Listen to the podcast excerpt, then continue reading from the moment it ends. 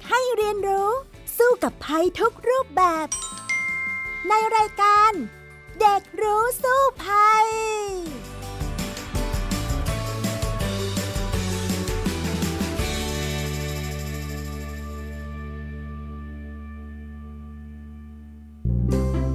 สวัสดีค่ะ คุณผู้ฟังคะต้อนรับเด็กๆเข้าสู่รายการเด็กรู้สู้ภัยนะคะ วันนี้พี่ดารินกำเนิดรัฐก็มากับน้องเอริก ชานุวัตรตั้งมนัทวงศ์นั่นเอง สวัสดีค่ะเอริกคะสวัสดีครับพี่ดาริน สวัสดีครับคุณผู้ฟังทุกท่าน ค่ะสำหรับวันนี้เรื่องที่จะมาพูดคุยกันเป็นเรื่องใกล้ๆตัวนะคะ ตอนนี้หลายๆ คนก็อาจจะเริ่มเห็นรถที่ใช้พลังงานไฟฟ้าที่เป็นรถยนต์เนี่ย เริ่มวิ่งกันในกรุงเทพปริมณฑลหรือว่าในหลาย ๆ จังหวัดแล้วนะคะ ซึ่งก็เรียกกันว่ารถ EV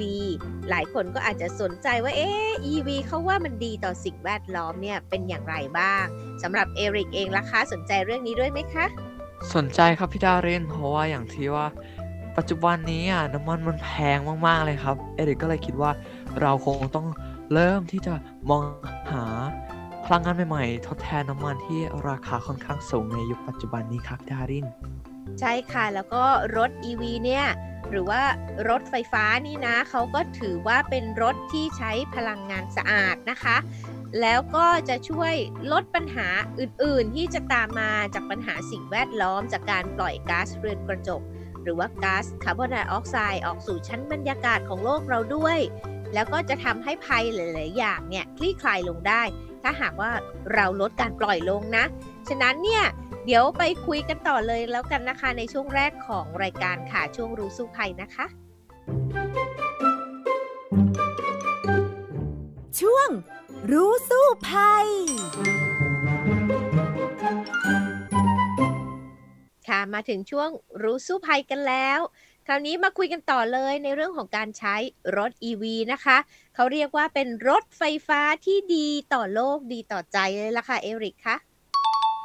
ใช่เลยครับพี่ดาริน เพราะว่าในยุคสมัยนี้นะครับ คนก็เริ่มมองหาพลังงานทดแทนใหม่ๆ นอกจากน้ำมันที่เป็นพลังงานใช้แล้วหมดไปนะครับ เอริกก็อยากรู้ครับพี่ดารินว่า ทุกวันนี้มีรถกี่ชนิดครับที่ใช้พลังงานอะไรบ้าง โอ้จริง ๆ แล้วเนี่ยตอนนี้ก็มี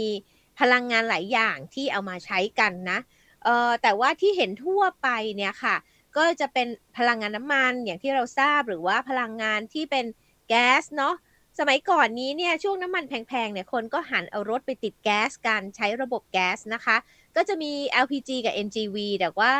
ก็จะมีปัญหาว่าเอ๊ะใช้ไปใช้มาเนี่ยพอรถชนกันเกิดอุบัติเหตุก็ระเบิดนะ เป็นเหตุให้น่ากลัวกันอยู่อย่างต่อเนื่อง ต่อมาก็มีการพัฒนาต่อมาอีกนะคะเอริกก็คือมีการใช้รถไฟฟ้าเริ่มมากขึ้นเรื่อยๆ ในระดับโลกเนาะ แต่ว่าเชื่อไหมว่าก่อนที่จะหันมาใช้รถไฟฟ้านั้นเนี่ยก็มีการโต้เถียงกันว่า เอ๊โลกของเราเนี่ยจะใช้รถพลังงานอะไรดีที่ไม่ใช่น้ำมัน เพราะว่ามันปล่อยก๊าซเรือนกระจกเยอะมากใช่ไหมคะ จะเปลี่ยนพลังงานและมีการวิจัยว่าจะใช้เป็นไฮโดรเจนค่ะ พลังงานไฮโดรเจนเนี่ยก็เป็นอีกตัวหนึ่งนะที่ก่อนหน้านี้เนี่ยมีการพูดคุยกันในอุตสาหกรรมรถยนต์ว่าจะเปลี่ยน เพราะว่าไฮโดรเจนเนี่ยมันจะเป็นแก๊สเหมือนกันเนาะ แต่ว่าเวลาที่มันใช้งานไปแล้วเนี่ย มันจะกลายปล่อยไอเสียออกมาเป็นน้ำอะอ่าอันนี้เคยทราบไหมคะ เอริกคะเคยทราบครับพี่ดารินน่าจะเป็นรถพลังงานน้ำใช่ไหมครับ ที่เขาเรียกเรียกกัน ไม่ใช่รถพลังงานน้ำเป็นรถพลังงานไฮโดรเจนเลยค่ะไฮโดรเจนเนี่ยเป็นสารประกอบเป็นก๊าซเนาะที่สมมุติออกซิเจนเนาะ H2O ใช่ไหมก็คือประกอบด้วยไฮโดรเจนบวกอะไรคะ ไฮโดรเจน2 2แล้วก็ O ใช่ไหมออกซิเจนหนึ่งเหรออ่าออกซิเจนก็คือน้ำใช่ไหมคะ ทีนี้เนี่ยเราดึงมาแต่ไฮโดรเจนนะคะแล้วเอามาเป็นพลังงาน เสร็จแล้วเนี่ยมันจะควบตัวกัน แล้วก็ออกมาเป็นน้ำฉะนั้นเนี่ยสิ่งที่จะออกมาจากการใช้รถไฮโดรเจนเนี่ยก็จะเป็นน้ำหรือบางครั้งเนี่ยเขาก็จะเปลี่ยนว่าไม่ไม่เติมเป็นก๊าซไฮโดรเจน แต่เติมเป็นน้ำก็ได้ แล้วก็อ่าเครื่องเนี่ยมันก็จะแปลงดึงตัวก๊าซเนี่ยออกมา อย่างนี้ก็ได้เหมือนกันนะคะ แต่ว่าทำไปทำมาแล้วนั้นน่ะ กลับเป็นว่าข้อเสนอที่เป็นรถ EV เป็นรถพลังงานไฟฟ้าเนี่ยกลับได้รับความนิยมมากกว่า ก็เลยทำให้ตอนนี้ทั่วโลกเริ่มหันไปใช้รถพลังงานไฟฟ้า ทดแทน รถพลังงานน้ำมัน แล้วก็มีกระแสว่า หลังจากนี้ไปทั่วโลกเนี่ยก็จะเริ่มเปลี่ยนไปในแนวนี้แหละ ว่าจะใช้รถพลังงานไฟฟ้าแทนค่ะ แล้วทำไมเขาถึงเรียกรถพลังงานไฟฟ้าหรือว่ารถ EV เนี่ยว่าเป็นรถพลังงานสะอาดล่ะครับพี่ดาริน พูดง่ายๆก็คือว่ารถอันนี้ใช้พลังงานไฟฟ้า ฉะนั้นเนี่ยเราจะชาร์จแบตเตอรี่ เก็บไฟเอาไว้ แล้วเอารถไปวิ่ง เวลาวิ่งเนี่ยจะไม่มีไอเสียไม่มีใด ๆออกมาเลย ฉะนั้นเนี่ยเขาเลยถือว่าเป็นรถพลังงานสะอาด แต่ว่าการที่เราจะเอาไฟฟ้ามาชาร์จแบตนั้นเนี่ยทำยังไงให้มันเป็นพลังงานสะอาดด้วย หมายถึงกระบวนการผลิตไฟฟ้านะคะของเราอะจะทำยังไงให้ได้พลังงานสะอาด ในต่างประเทศเนี่ยก็จะทำในลักษณะนี้ค่ะ ก็คือว่าบ้านแต่ละบ้านเนี่ยเขาจะติดแผงโซลาร์เซลล์อยู่แล้ว แล้วเอาพลังงานของโซลาร์เซลล์นี่ราคามาเป็นตัวชาร์จ ให้กับแบตของรถอีกทีหนึ่ง ก็จะทำให้เป็นพลังงานสะอาดได้นะคะ หรือว่าอะตอนที่กลางวันเราไม่ได้มีเวลาชาร์จใช่ไหม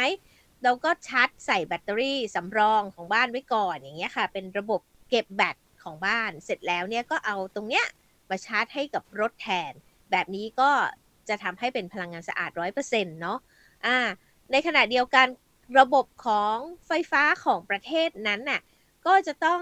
อ้างอิงหรือพึ่งพิงพลังงานสะอาดด้วย เพราะไม่อย่างนั้นเนี่ยการที่เราหันมาใช้พลังงานไฟฟ้ามากขึ้น ก็ต้องผลิตไฟมากขึ้น ถ้าหากว่าผลิตจากถ่านหินมากอย่างเงี้ยมากที่สุดอะ่ะมันก็ยังคงเป็นการปล่อยก๊าซอยู่ดีนะคะเอริกคะทีนี้เนี่ยถามว่าเอริกรู้ไหมว่าแล้วบ้านเราเนี่ยตอนนี้ใช้พลังงานอะไรในการผลิตกระแสไฟฟ้าของประเทศมากที่สุด การเผาไหม้หรือเปล่าครับพี่ดาริน เอริกอาจจะทำหน้างงนิดๆ เพราะว่าคุณผู้ฟังอาจจะไม่เห็นหน้าเอริกนะคะ แต่พี่ดารินเห็นหน้าเอริกก็ทำหน้างงๆนิดนิดนึง ต้องเล่าให้ฟังค่ะว่าบ้านเรานั้นเนี่ยก็ใช้พลังงานสะอาดและไม่สะอาดในการผลิตไฟฟ้าเนาะของการไฟฟ้าเนี่ยมาให้เราอยู่แล้ว แต่ว่าพลังงานส่วนใหญ่ตอนนี้ที่บ้านเราใช้ผลิตกระแสไฟฟ้านั้นเนี่ยก็ต้องบอกว่าเป็นพลังงานถ่านหินนะคะ ฉะนั้นเนี่ย ก็เป็นการปล่อยก๊าซเรือนกระจกออกไปเช่นเดียวกัน แต่ว่าเรามีพลังงานสะอาดด้วย อย่างเช่น พลังงานน้ำก็คือพลังงานจากเขื่อนต่างๆ นี่แหละ ที่เราเห็นแบบนี้เป็นพลังงานสะอาด รวมทั้งเนี่ยตอนนี้เนี่ยมันก็จะมีแนวทางในการให้หลาย ๆ คนเนี่ยหลาย ๆ บริษัทเนี่ยผลิตไฟฟ้าขายการไฟฟ้าด้วยนะ อันนี้ก็คือเขาเรียกว่าทำฟาร์มไฟ โดยใช้แผงโซลาร์เซลล์อะค่ะ ผลิตไฟจากพลังงานแสงอาทิตย์ แล้วก็ขายกลับไปให้การไฟฟ้า อันนี้ก็จะช่วยได้ แต่ในอนาคตนะพี่ดารินว่าถ้าจะพัฒนากันต่อไป เพื่อที่จะลดการเผาถ่านหินแล้วมาปั่นไฟนั้นเนี่ยเราก็จะต้องมีโซลาร์เซลล์กันทุกบ้านนะคะ ติดแผงโซลาร์เซลล์แล้วต่อไปเนี่ย แต่ละบ้านเนี่ย เวลาเราผลิตได้แล้วอะ่ะ ทีนี้เนี่ยถ้าหากว่าไม่มีแบตเก็บสำรองเนาะเพราะว่ามันค่อนข้างแพงเนี่ย เราก็สามารถขายไฟกลับไปให้การไฟฟ้าได้ เขาจะทำหน้าที่จัดการกับไฟที่เราผลิตได้ทุกๆ บ้านเลย ถ้าแบบนี้แล้วก็จะทำให้ระบบไฟฟ้าของประเทศเราเนี่ยสะอาดมากขึ้นกว่าเดิมนะคะ ก็ดูในภาพรวมแล้วนั้นเนี่ยก็แปลว่านอกจากจะประชาชนเปลี่ยนไปใช้รถพลังงานสะอาดแล้ว ระบบการผลิตไฟฟ้าของประเทศก็ต้องเปลี่ยนเป็นพลังงานสะอาดด้วยนั่นเองค่ะ ก๊าซคาร์บอนไดออกไซด์นะครับพี่ดารินมันจะส่งผลกระทบต่อร่างกายเราอย่างไรบ้างครับอะจริงๆแล้วเนี่ยก็ต้องบอกว่ามันก็คือก๊าซที่ไม่ได้ส่งผลดีต่อร่างกายเป็นของเสียนั่นเอง เพราะว่าร่างกายเรานั้นนะคะใช้ออกซิเจนเป็นหลักใช่ไหมอ่าเราดื่มน้ำน้ำก็เป็นองค์ประกอบของออกซิเจน นอกจากนั้นเราหายใจก็เป็นออกซิเจนอีก แต่พอเราเผาผลาญเสร็จก็ปล่อยออกมาเป็นคาร์บอนไดออกไซด์นั่นเอง ทีนี้เนี่ยรถพลังงานน้ำมัน แก๊สต่างๆ เนี่ยเผาไหม้ก็กลายเป็นคาร์บอนไดออกไซด์แล้วก็ก๊าซพิษต่างๆ อีกมากมายที่ออกมา เสร็จแล้วเนี่ยมันก็ส่งผลให้เกิดปรากฏการณ์ก๊าซเรือนกระจกนะคะ เพราะว่าพอมันระเหยขึ้นไปด้านบนแล้วของชั้นบรรยากาศเนี่ยมันไปห่อหุ้มโลกไว้ แล้วก็ทำให้เกิดการสะท้อนของแสงของแสงอาทิตย์นะคะกลับมา เนาะทำให้เป็นไอร้อนมากขึ้นทำให้เกิดภาวะโลกร้อนนะพูดง่ายๆอะทีนี้เนี่ยพอมนุษย์เนี่ยปล่อยก๊าซต่างๆเนี่ยมากขึ้นตั้งแต่ปฏิวัติอุตสาหกรรมเนาะก็เกือบเกือบร้อยปีที่ผ่านมานี้กับทำให้โลกเนี่ยร้อนขึ้นเรื่อยๆ ก็เพราะว่ามันโดนห่อหุ้มไปด้วยก๊าซพิษต่างๆ นั่นเอง มันไม่สามารถออกไปได้ มันโลกไม่สามารถเยียวยาตัวเองได้ทันได้ ฉะนั้นเนี่ย โลกก็เลยต้องหันมาคิดแล้วว่า เอ๊ะ จะทำยังไงดีเนาะในรอบเกือบร้อยปีที่ผ่านมาเนี่ย เราปล่อยก๊าซมากเกินไปทำให้โลกของเราเนี่ยแปรปรวนและหลายสิ่งอย่างที่เป็นภัยพิบัติเนี่ย ก็เกิดขึ้นมาจากการที่เป็นภาวะโลกร้อน ทีนี้เนี่ยการที่เราเป็นส่วนหนึ่งที่จะช่วยลดการปล่อยก๊าซได้เนี่ย ก็เท่ากับลดการเกิดภัยพิบัติต่างๆ ที่จะเกิดขึ้นกับเราได้ นั่นเอง ฉะนั้น รถไฟฟ้าเป็นหนทางหนึ่งค่ะ ที่เราจะช่วยลดได้เนาะแต่อย่าลืมว่าแม้ว่าทุกวันนี้นะ ถ้าทุกประเทศทั่วโลกหยุดใช้หยุดการปล่อยก๊าซทั้งหมดเลยเอริกเชื่อไม่ว่าภัยพิบัติก็ยังคงอยู่กับเราไปอีกเป็นร้อยปี เพราะว่าเราปล่อยไปเยอะมากนะคะ แต่ว่าถ้าเราจะบรรเทามันอะให้น้อยลงเนี่ยก็ต้องช่วยกันลดการปล่อยให้ได้มากที่สุดค่ะ ใช่แล้วครับพี่ดาริน เหมือนกับอีพีก่อนๆที่เราเคยคุยเกี่ยวกับเรื่องของโลกร้อนว่ามันไม่ได้หายไป เร็วๆนี้แล้วมันก็ไม่ยังไม่หายไปหายไปไม่ได้ด้วยใช่ไหมครับ มันหายไปได้แต่ใช้เวลานานมากนะคะ เป็นร้อยปีกว่าโลกจะเยียวยาตัวเองกลับมาได้ ถ้าเราหยุดปล่อยร้อยเปอร์เซ็นต์นะ แต่มันยังเป็นไปไม่ได้นะคะ ในขณะนี้ยังคงปล่อยกันอยู่ แล้วก็จะปล่อยมากขึ้นด้วย ฉะนั้นเนี่ย ทำอะไรได้เพื่อลดการปล่อยให้ได้มากที่สุดก็ควรจะเร่งทำค่ะ อันนี้เอริกสงสัยมากเลยครับพี่ดารินเพราะว่าในประเทศไทยเราเนี่ยยังเห็นคนใช้รถพลังงานไฟฟ้าหรือว่ารถ EV ไม่มากเท่าไหร่ แล้วถ้าจะเป็นที่ต่างประเทศล่ะครับพี่ดารินเขาเริ่มนิยมใช้กันบ้างหรือยัง แล้วก็สามารถลดการปล่อยก๊าซเรือนกระจกหรือว่าก๊าซคาร์บอนไดออกไซด์ได้อย่างไรบ้างครับ จริง ๆ แล้วในต่างประเทศเนี่ยก็เริ่มใช้กันมากขึ้นเยอะแล้วนะคะ แล้วก็มีเป้าหมายที่จะเลิกผลิตรถพลังงานน้ำมันด้วยนะอะอันแรกเนี่ยก็จะเป็นการศึกษาของทางยุโรปเขานะคะ เขาบอกว่าตอนนี้เนี่ยได้มีการศึกษาว่าเอ่อถ้าหากว่าหันมาใช้รถพลังงานไฟฟ้าแล้วเนี่ยมันจะช่วยลดการปล่อยก๊าซคาร์บอนได้มากแค่ไหนเนี่ยก็ปรากฏว่าตอนนี้เนี่ย เขาได้ศึกษาวิจัยออกมาว่า ประเทศสวิตเซอร์แลนด์เนี่ยเป็นประเทศแรกเลยค่ะ ที่สามารถลดการปล่อยก๊าซคาร์บอนได้ถึง 100%จากการใช้รถพลังงานไฟฟ้าเมื่อเทียบกับรถที่ใช้น้ำมันเบนซินนะคะรองลงมาเนี่ยก็คือนอร์เวย์ค่ะจะอยู่ที่ 98%ฝรั่งเศส 96%สวีเดน 95%แล้วก็ออสเตรียเนี่ย 93%ก็คือลดได้เยอะมากเลยนะคะ ซึ่งประเทศเหล่านี้เนี่ยเเขาบอกว่าก็จะมีวิธีการที่จะใช้ไฟฟ้าเนี่ยมาชาร์จรถ โดยไฟฟ้าของเขานั้นเนี่ยก็ส่วนใหญ่จะมาจากการผลิตด้วยพลังงานน้ำพลังงานนิวเคลียร์หรือว่าพลังงานแสงอาทิตย์เป็นจำนวนมาก จึงทำให้เขาลดการปล่อยก๊าซได้มากที่สุดอย่างที่เล่าไปแล้วเนี่ยแหละค่ะเอริกขณะเดียวกันนะคะ ก็มี การเจรจากันด้วยในการประชุมสภาพภูมิอากาศของสหประชาชาติอะค่ะที่เมืองกลาสโกรแล้วก็การประชุมนั้นเนี่ยกลุ่มประเทศแล้วก็บริษัทแล้วก็เมืองต่างๆ ที่เกี่ยวข้องเนี่ยได้ลงนามเข้าตกลงว่าจะหยุดผลิตรถที่ขับเคลื่อนด้วยน้ำมันเนี่ยภายในปี 2040 นี้ อืม ตอนนี้ 2022 ก็คืออีกเท่าไหร่ปีคะ เอริกคะ อีก 20 ปีใช่ไหมครับ อะ น้อยกว่านั้นแหละ ปีนี้ 2022 เขาจะหยุดผลิต 2040 ใช่ไหมอีก 18 ปีครับ อ่า 10 กว่าปีเท่านั้นก็จะเปลี่ยนแล้วเพราะว่าเขาจะหยุดผลิตเลยอ่ายุโรปหยุดผลิตแล้ว ประเทศต่างๆ ก็จะต้องเริ่มหยุดผลิตไปด้วยนะคะ แล้วเขาก็ยังมีมาตรการออกมาในยุโรปด้วยนะว่าเขาเนี่ยจะพยายามแก้ไขในเรื่องของการปล่อยก๊าซใช่ไหม แล้วก็จะพยายามหันมาใช้พลังงานหมุนเวียนมากขึ้น โดยทางสหภาพยุโรปเนี่ยเขาก็มีข้อมูลออกมาว่าการปล่อยคาร์บอนของรถยนต์ที่ใช้น้ำมันเบนซินใหม่ในยุโรปเนี่ยตอนนี้ลดลงโดยเฉลี่ย 25%อ่านอกจากที่เขาจะเปลี่ยนเป็นไฟฟ้าแล้วเนี่ยเขาเปลี่ยน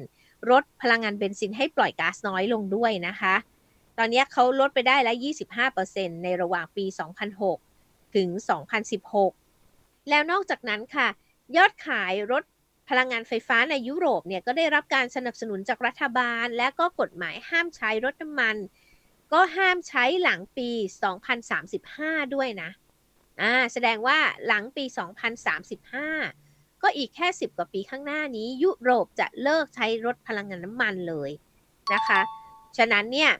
ก็เลยมันจะสอดรับกันกับข้อตกลงที่สหประชาชาติที่บริษัทต่างๆ บอกว่าจะหยุดผลิตรถน้ำมันภายในปี 2040 นั่นเอง แล้วยังมีบริษัทรถยนต์นะออกมาประกาศด้วยตั้งเป้าหมายด้วยอย่างเช่น General Motor Stellantis แล้วก็ Volkswagen เนี่ยตั้งเป้าหมายว่าจะขายรถยนต์พลังงานไฟฟ้าส่วนใหญ่ในยุโรปในอีกไม่กี่ปีข้างหน้านี้ก็คือส่วนใหญ่จะเป็นพลังงานไฟฟ้าไปเลย แล้วก็ General Motor ค่ะ ผู้ผลิตรถยนต์ของสหรัฐเนี่ยบอกว่าบริษัทเขาเนี่ยจะขายรถใหม่ เป็นรถไฟฟ้าทั้งหมดภายในปีนี้เลย ฉะนั้นก็แปลว่าทุกอย่างในโลกกำลังเปลี่ยนไปแล้วเนาะ อันนี้ยกตัวอย่างแค่ยุโรปนะ อเมริกาเองก็เริ่มเปลี่ยนไปมากแล้ว และจีน พี่ดารินก็เคยไปหลายครั้ง ก็จะเห็นว่าเขาเปลี่ยนไปมากทีเดียวเอริก ซึ่งจีนเนี่ยหันมาใช้รถพลังงานไฟฟ้าที่เขาผลิตเอง โดยส่วนใหญ่เลย เปลี่ยนไม่ใช่เฉพาะเมืองหลวงแต่เปลี่ยนทั้งประเทศค่ะในขณะนี้ แล้วก็ ทำให้เขาแก้ปัญหามลพิษทางอากาศลงได้มากทีเดียวเลยล่ะค่ะเอริกสุดยอดมากเลยนะครับพี่ดารินที่หลายๆคนหลายๆประเทศได้ร่วมมือร่วมใจออกข้อบังคับที่เด็ดขาดที่ทำให้เราต้องค่อยๆ เริ่มจะเปลี่ยนไปใช้รถไฟฟ้ากันใช่ไหมครับ ใช่แล้วล่ะค่ะ นอกจากปัญหาที่บอกว่าเรื่องของการปล่อยก๊าซเรือนกระจกแล้ว ซึ่งบางคนก็อาจจะมองว่าใกล้ตัวมองไม่เห็น แต่ว่าการที่เราหันมาใช้รถพลังงานไฟฟ้าที่ว่าลดการปล่อยควันพิษออกมานี้นะ มันยังส่งผลต่อเรื่องของ PM 2.5 ด้วย อย่างเช่นจีนที่พี่ดารินเล่าให้ฟังเนี่ย เชื่อไหมว่าก่อนหน้านี้เนี่ยเขาจะมีปัญหามาก เพราะว่า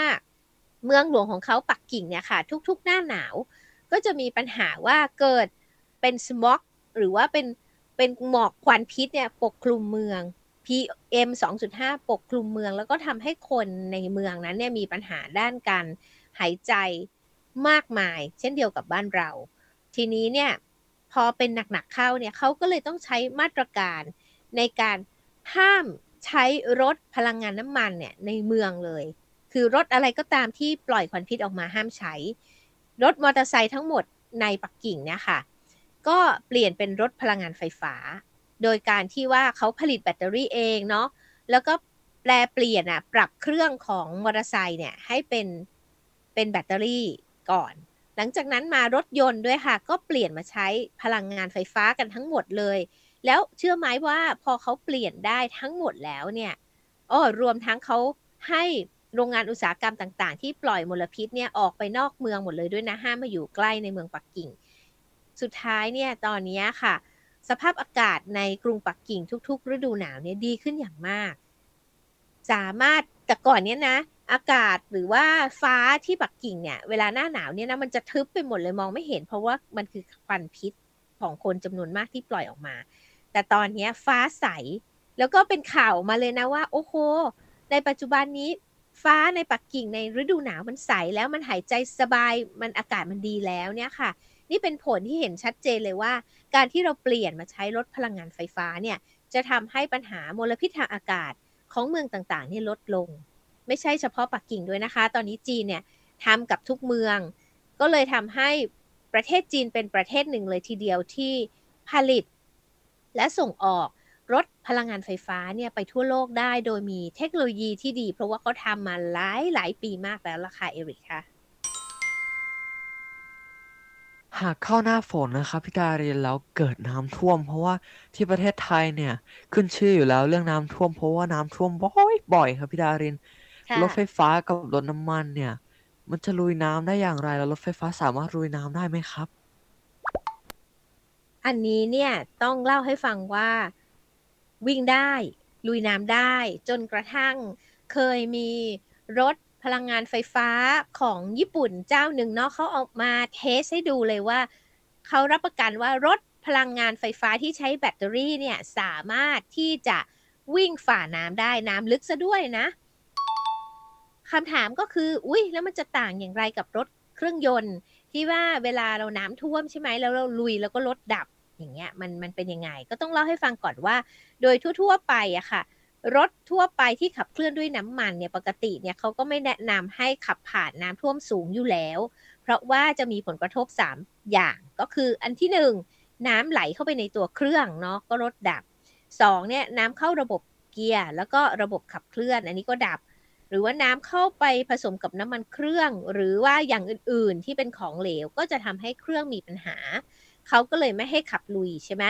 ซึ่งขับลุยก็ได้เต็มที่ 50 เซนก็โหถือว่าอาจจะดับแล้วล่ะ ซึ่งบ้านเราบางจุดนี้ก็สูงน้ำท่วมสูงเกินกว่า 50 เซนด้วยเนาะแต่รถ EV เนี่ยจะเป็นรถที่มีเครื่องเนี่ยน้อยกว่ารถแบบเครื่องยนต์น้ำมันค่ะ และไม่มีระบบเกียร์ด้วยนะรู้ไหม มันจะเลยไม่ค่อยมีพวกน้ำมันของเหลวในรถอะไรมากนัก เวลาเกิดฝนตกน้ำท่วมขึ้นเนี่ย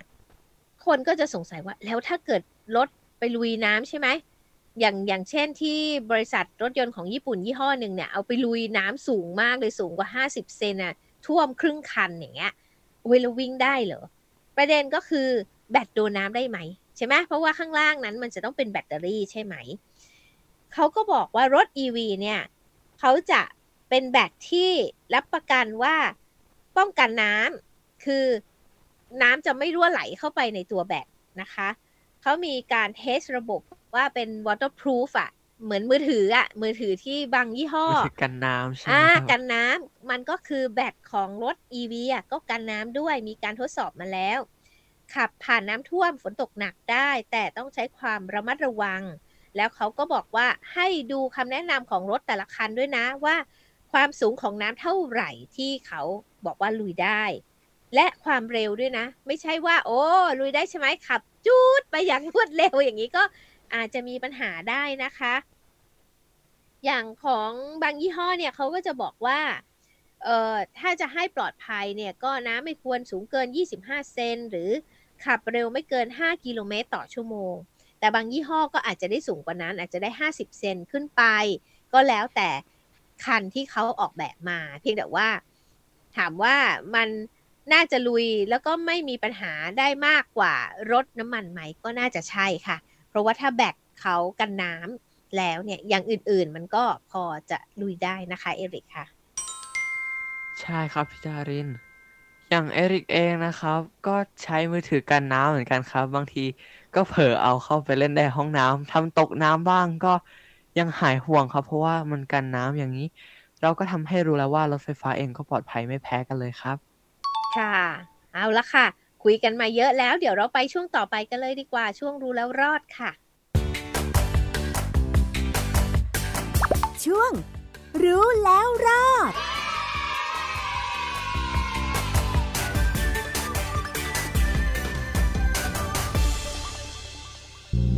มาคุยกันต่อเลยนะคะ ในช่วงรู้แล้วรอดนะคะ ในเรื่องของรถ EV ที่เรากำลังคุยกันอยู่นี่แหละค่ะ เอริก อีกหนึ่งสิ่งที่สงสัยนะครับพี่ดารินว่ารถน้ำมันกับรถไฟฟ้าอะไรประหยัดกว่ากันครับ โอ้ อันนี้ตอบได้อย่างชัดเจนเลยนะว่า รถไฟฟ้าสิคะ ประหยัดกว่ารถน้ำมันอย่างมาก เว้นแต่เรื่องของราคานะอ่าราคาของตัวรถตอนนี้ต้องเล่าให้ฟังว่ารถไฟฟ้านั้นยังคงมีราคาสูงกว่ารถน้ำมันอยู่ แต่ว่าตอนนี้ก็เริ่มลดลงแล้วค่ะ เพราะว่ารัฐบาลไทยเราเนี่ยได้มีมาตรการออกมาอุดหนุนทำให้ราคาของรถไฟฟ้านั้นเนี่ยเริ่มลดลง เพราะว่าณขณะนี้เนี่ยการผลิตรถไฟฟ้าในประเทศไทยเนี่ยนะก็ยังไม่ได้เยอะมาก ดังนั้นต้องนำเข้ามา การนำเข้ามาก็ทำให้มีค่าใช้จ่ายเนี่ยสูงขึ้นใช่ไหมคะ ทีนี้เนี่ยพอรัฐบาลเขาลดราคา ค่าตัวรถไฟฟ้าลงแล้วเนี่ย โดยเริ่มในปีนี้นี่แหละ ก็ปรากฏว่าทำให้ณขณะนี้เนี่ย รถไฟฟ้าหลาย ๆ ยี่ห้อหลาย ๆ รุ่น ราคาต่ำกว่า 1 ล้านบาทแล้ว แต่ว่าส่วนใหญ่นั้นก็ยังคงมากกว่า 1 ล้านอยู่นะ เขาก็มีทั้งให้เงินอุดหนุนในเรื่องของตัวรถแต่ละคัน แล้วก็ลดภาษีสรรพสามิตลง ก็เลยทำให้ราคานี้มันถูกลงได้ แต่ข้อแม้ของรัฐบาลนั้นก็คือว่าเขาอะจะพยายามให้การนำเข้าทั้งคันเนี่ยลดลงไปเรื่อยๆค่ะ โดยข้อแม้ของการให้ให้เงินอุดหนุนตรงนี้ก็คือบริษัทรถยนต์เหล่านั้นเนี่ยจะต้องเปลี่ยนมาผลิตในประเทศไทยของเราเนี่ยภายในอีกไม่กี่ปีข้างหน้านั้นนะ โดย ตอนนี้เนี่ยจะมีการลดภาษีให้กับรถที่นำเข้าทั้งคันเนี่ยสูงสุดถึง 40%ไปจนถึงปี 2566 เลยนะคะ แล้วก็เป้าหมายของประเทศไทยนะเนี่ยก็คือไม่ใช่แค่รถยนต์นะ รถจักรยานยนต์ รถกระบะทั้งหมด จะต้องอยากจะให้เปลี่ยนเหมือนกันไปเป็นผลิตเป็นรถพลังงานไฟฟ้าค่ะ โดยเป้าหมายเนี่ยภายใน 3 ปีเนี่ย จะต้องผลิตในประเทศแล้วนะคะ โดยผลิต EV ให้ได้ถึง 30%ของการผลิตภายในประเทศทั้งหมด แล้วก็อีก 8 ปีจากนั้นไปเนี่ยก็คือภายในปี 2573 เนี่ย ก็จะให้เป็น 100%ไปเลย เป็นรถไฟฟ้า แล้วก็อยากสนับสนุนให้ประชาชนเนี่ยหันมาเปลี่ยนมาใช้รถ EV ด้วย โดยตอนนี้ก็จะมีการเร่งเรื่องของการสร้างสถานีชาร์จต่างๆ ให้ครอบคลุม ทุกแห่งทั้งในเมืองในชนบทนะคะ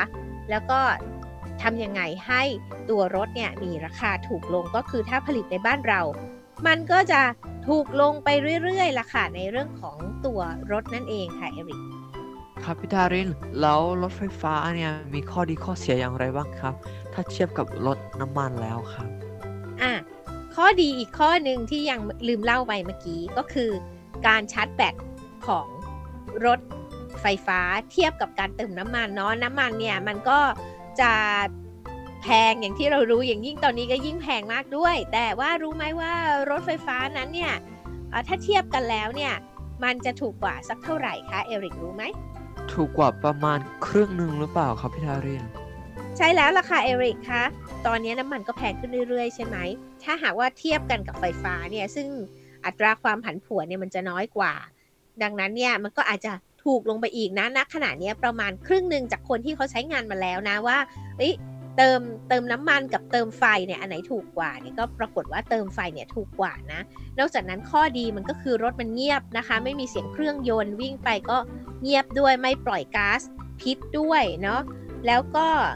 ชาร์จแบตเนี่ยก็สามารถชาร์จได้ทั้งที่บ้านหรือว่าชาร์จตามสถานีต่างๆ ซึ่งชาร์จที่บ้านเนี่ยก็ไม่ได้ยากอะไรนะ เพียงแค่ว่าตอนกลางคืนชาร์จไว้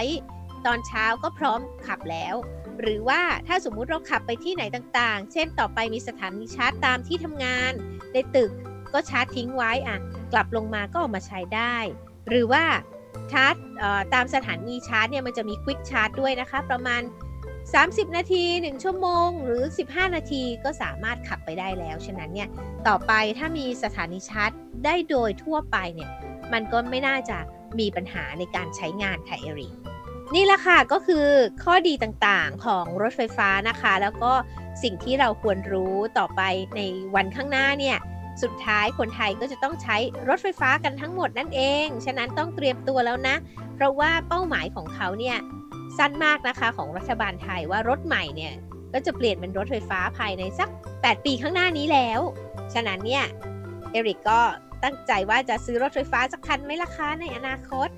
ตอนนี้ยังใช้รถแก๊สอยู่ครับ ก็ถ้าในอนาคตมันต้องจำเป็นจริงๆ ก็น่าจะต้องเริ่มที่จะมองหาแล้วล่ะครับพี่อารินค่ะ เอาละค่ะ ก็ขอให้ทุกคนได้ลองศึกษาดูนะคะในเรื่องรถไฟฟ้า เพราะว่ามันก็คือรถอนาคตแล้วก็รถที่ดีต่อโลกในอนาคตนั่นเองสำหรับวันนี้เวลาของรายการเด็กรู้สู้ภัยหมดลงแล้ว พี่ดาริน และน้องเอริกลาไปก่อนนะคะ สวัสดีค่ะ สวัสดีครับ บ๊ายบาย ติดตามรายการได้ทางเว็บไซต์และแอปพลิเคชันของไทย PBS Podcast Spotify SoundCloud Google Podcast Apple Podcast และ YouTube Channel ไทย PBS Podcast Thai PBS Podcast View the world via the voice